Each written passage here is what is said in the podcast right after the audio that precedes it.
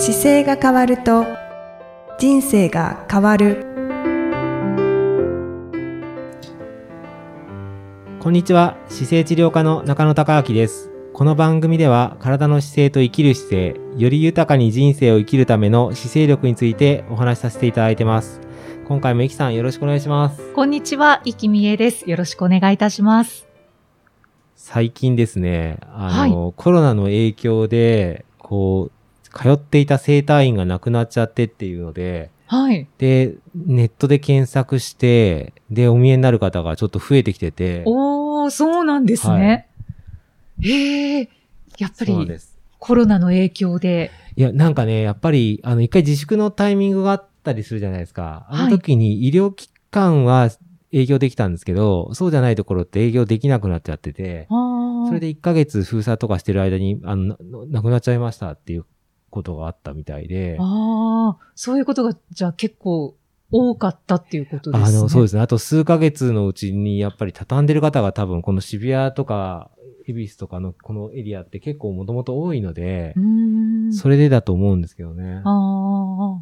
それでなんか一あの一生懸命探されて、おはい見えになった方が多くて。あ。へえ、そうなんですね、そんな状況なんですね。そうです。生態業は。そうです。だから生態業って、あの、僕の中野生態はもう医医療業になってるので、はいあの、医療の中の療術業っていう中のカテゴリーになってるんですけど、はい。あの、医療に属してる生態業員と、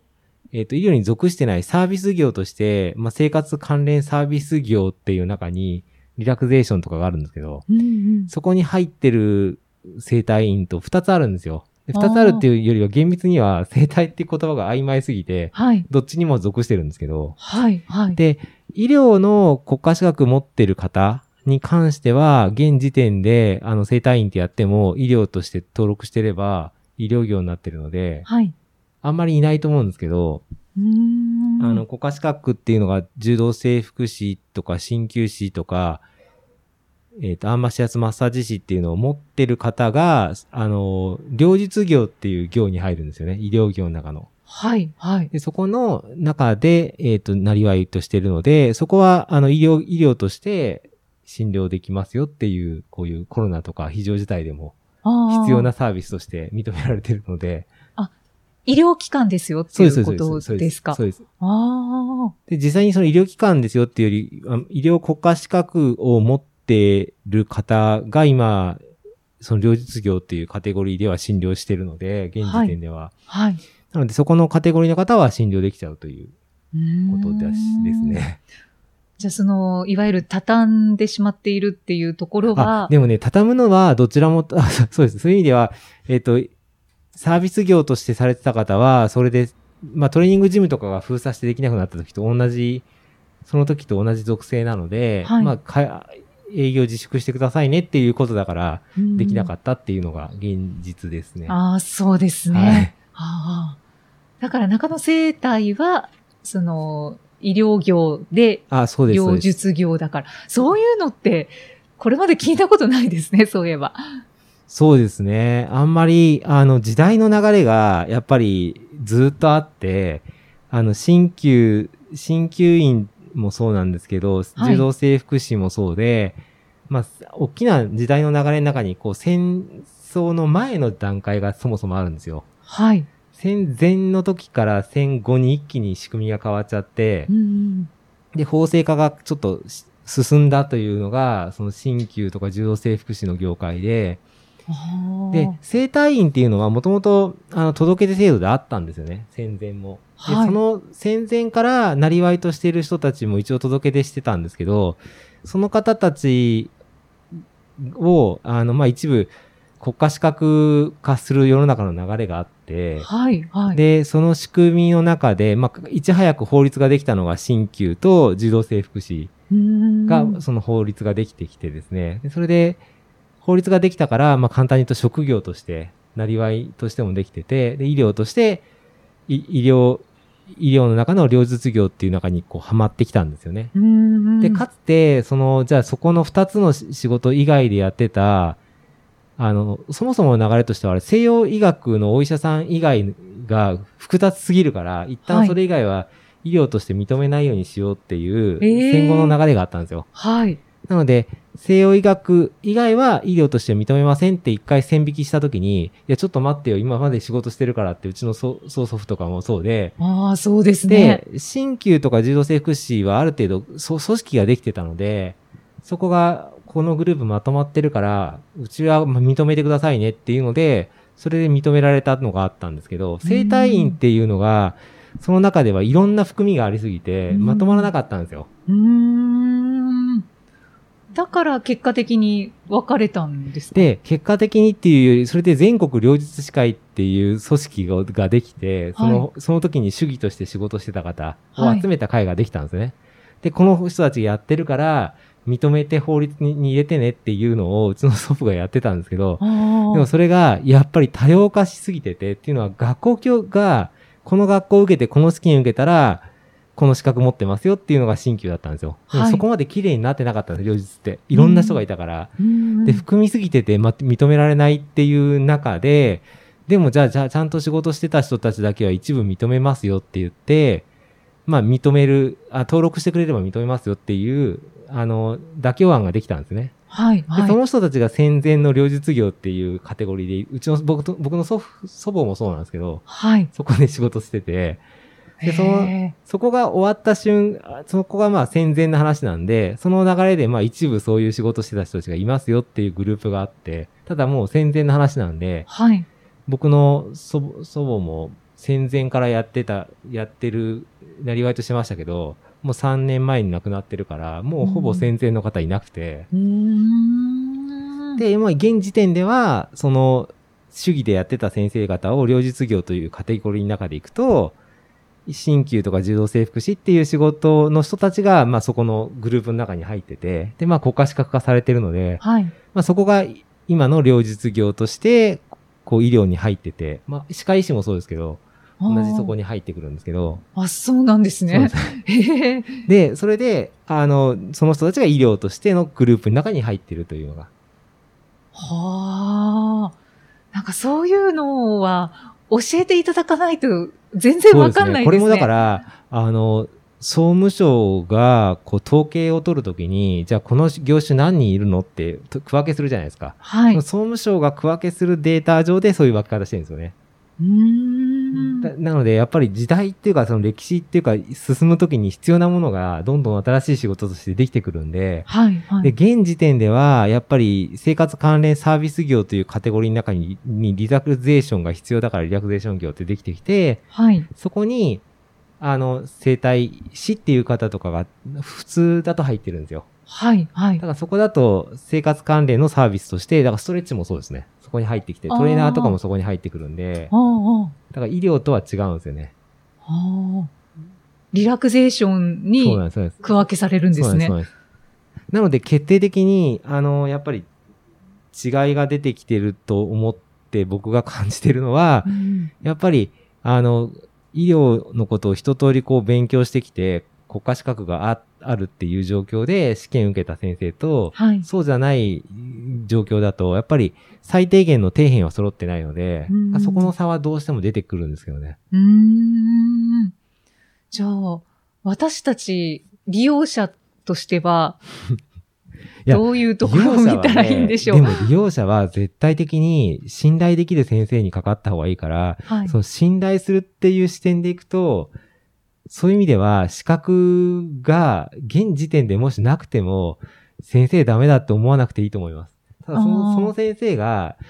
例えばこういう、そういう医療ってしてやっていこうとしたときに、鍼灸院とか柔道整復師って今学校がいっぱいあるんですよ。はい。数がすっごい増えてて、はい。はい。僕が受験した頃より10倍ぐらい数増えてるから、そんなにすっごい入りやすいんですよ。はい。なので、あの、もし医療としてやろうとしてたりとか、治したいとかっていう思いがある方は、もうぜひ国家資格の学校に夜間とか午前だけで行けたりするんで、うんでそれに行きながら多分なりわいとしていくことが一番ベストだと思います。ああ、えっと、今後なりたいというなりたいという方はですね。で、そこね、そういう話を知っててそういう世界に学んでいく方はいっぱいいるので、なので、ど、どちらかというと、そうですね、生体院にかかる方は、この先生が、まあ、勉強しているかっていうか、信頼できるかが多分一番大事で。資格持ってるからいい先生っていうわけでもないし、資格持ってて勉強してない先生もいっぱいいるいるので。なので、その、そういう意味では、その、職業に対するとか、自分の、なりわいに関する責任感を持ってるかとか、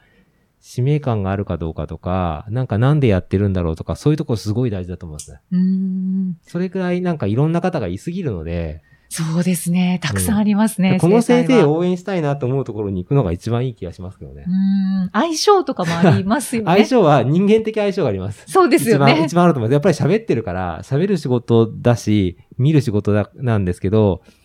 僕もだから自分で来て帰るときに、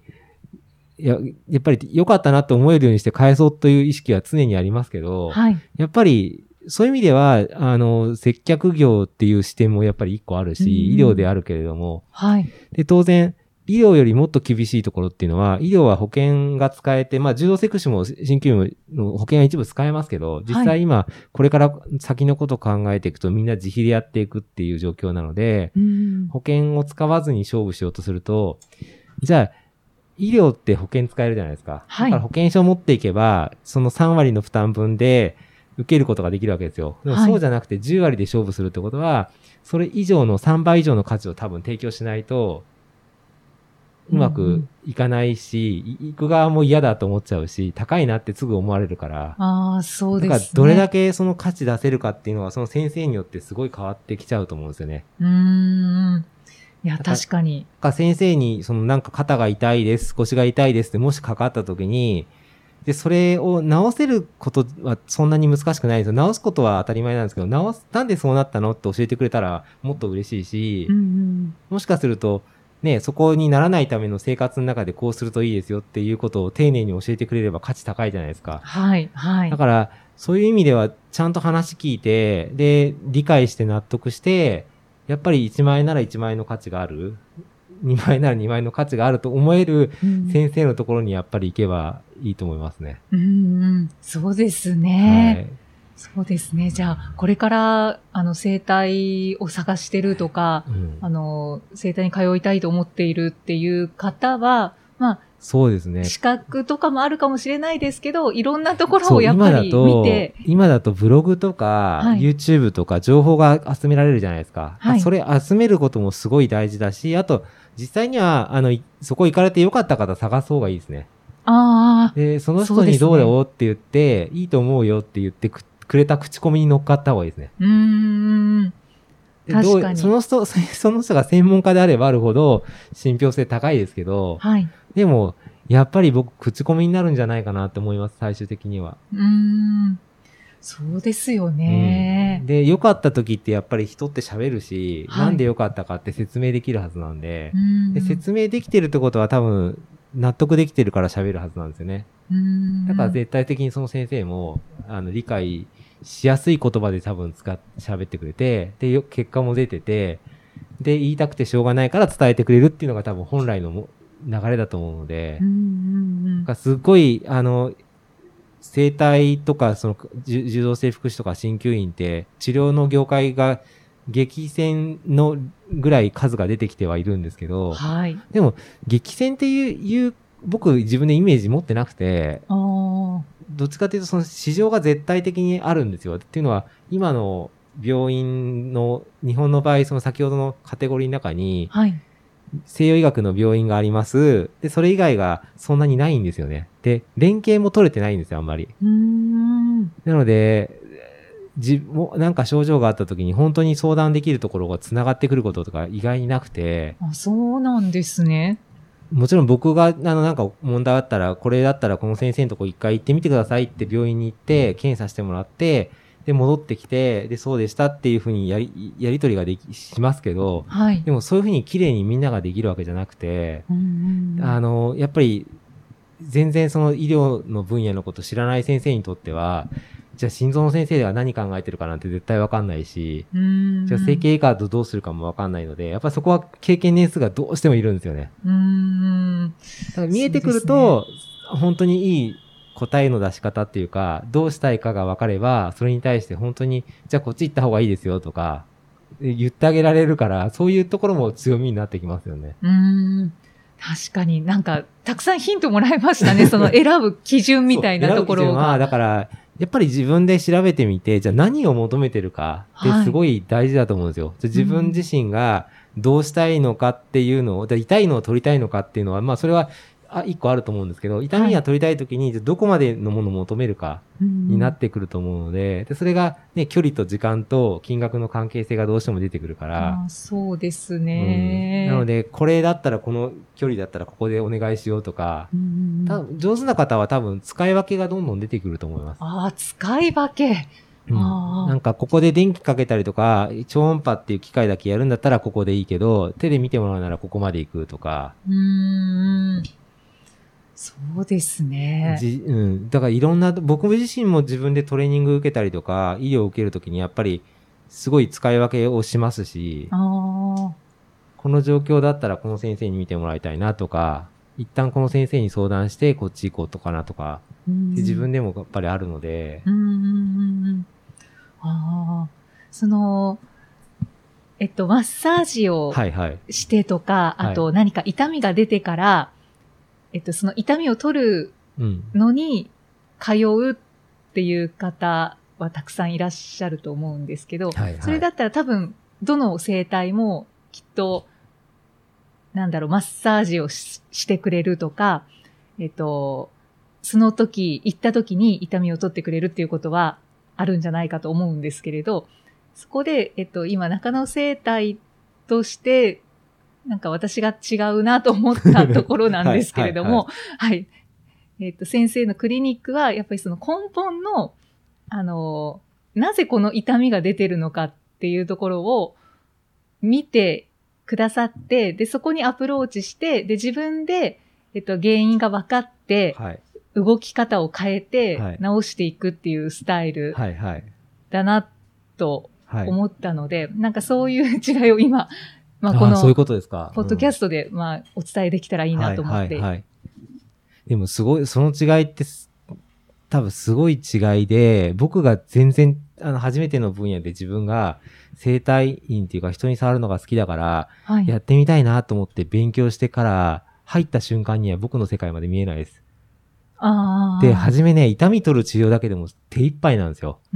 で、痛みってなんで出んの？とか、痛み取れなかったら取れないで必死になって取るための方法を勉強するんで、はい、はい。で、筋肉の名前勉強したり、あ、こうやって動かしたら動くんだとか、で、腰痛いの治す治療法がありますって、今だと DVD とか、多分セミナーいっぱいやってると思うんですけど、はい。それ言って、で、なんでこれ良くなるんだろうってわからないながらも勉強してっていうのを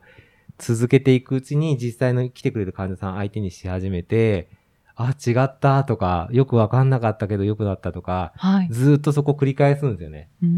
なので、、あの、それがあって、で、場数踏んで数見てきた結果、やっぱ予防しなきゃダメだって思うのが、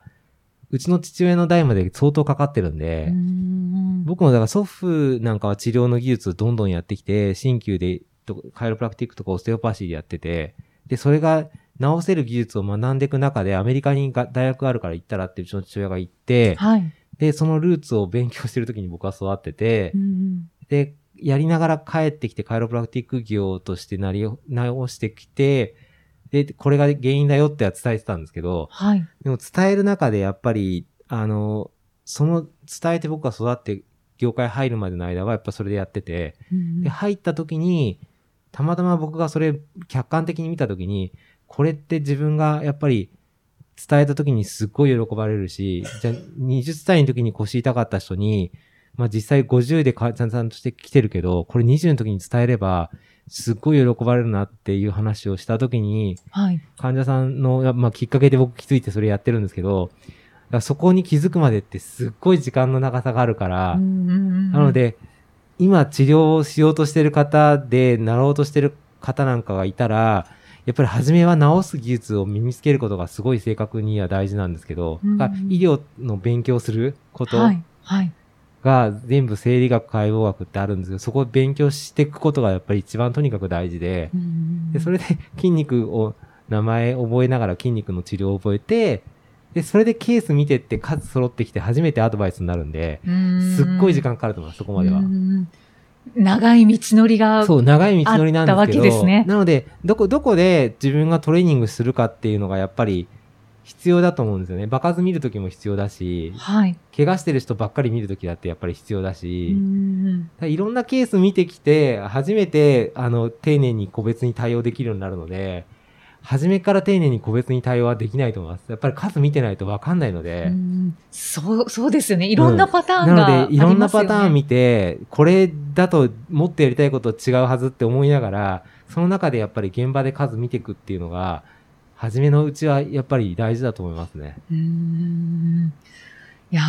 あの、医療業と生活関連サービス業っていうはねだからね、違いがありますよっていうところから、うん、ですね。ね、だからす、ごい。そういう意味では治療したい人は、リラクゼーション的なポジションでリラクゼーションとしてやってても絶対治療できなくなるなるから、うんその人はやっぱり医療の現場に一回入っちゃった方がいいし、触ってる、マッサージしてるのが好きですっていう方はやっぱりその分野だから、そのままで、あの、治すわけじゃないんですけど、いや、癒す仕事ですよね。あ、そうですね。だからそこが、あの、触ってあげることが大好きですっていうポジションが絶対的には、そこはそこで必要なので、うんうんうんなので、治療っていう概念にもし入ってきたときは、もう一回ちゃんと国家資格と取る勉強しながら、全部細かく勉強していった方が、後々多くの方と接触するときにすごい楽だと思います。うーん。いやーあの、業、業態が違いますよっていうお話から、そうそう、広がりましたね。すごく広がりましたね。でもよく聞かれて、なんか僕も曖昧にいつも、なんかはっきりとは言わないけど、でも、すごい差が自分ではあるなって思っていいて、うんで、この世界に僕のところ入る人には、今みたいな話結構丁寧にするんですよ。こうやって分かれてるから、あの、どう何がしたいのか考えた方がいいよっていう話したり、はいはい。いや、今回は目指してる方とか、なんかそれの方が多はい分どういう視点でいるかが感じられた方が、利用者側としては、どう応援したいのかが分かるじゃないですか。ああ。多分利用者って、この世界って医療もって、多分いいものを提供されることはもちろん最いいいいんですけど、ある意味、あの、患者さん側が育てていかなきゃ育たない分野でもあるので、